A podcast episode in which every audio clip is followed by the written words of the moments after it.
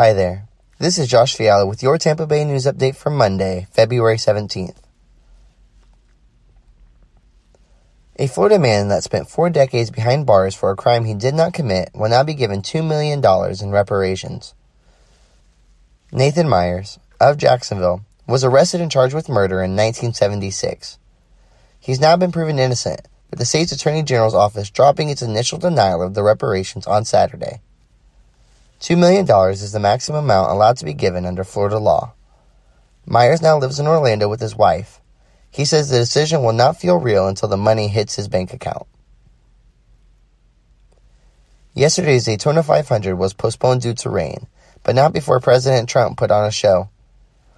Coming off a fundraising trip to South Florida that reportedly netted him ten million dollars, Trump flew into Daytona right at race time. Once he moved from Air Force One to the Speedway, he then took a lap around the track in an armored limousine to cheers and chants of U S A. He then served as the race's grand marshal, where he was greeted with applause and cheers. Trump is the second president to attend the race, with Presidents George W. Bush being the other, also in an election year.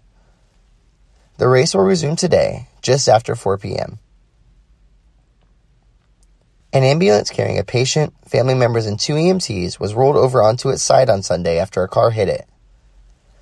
The ambulance was struck around nine a.m. by a Ford Fusion that ran a red light on Martin Luther King Junior Boulevard in Tampa.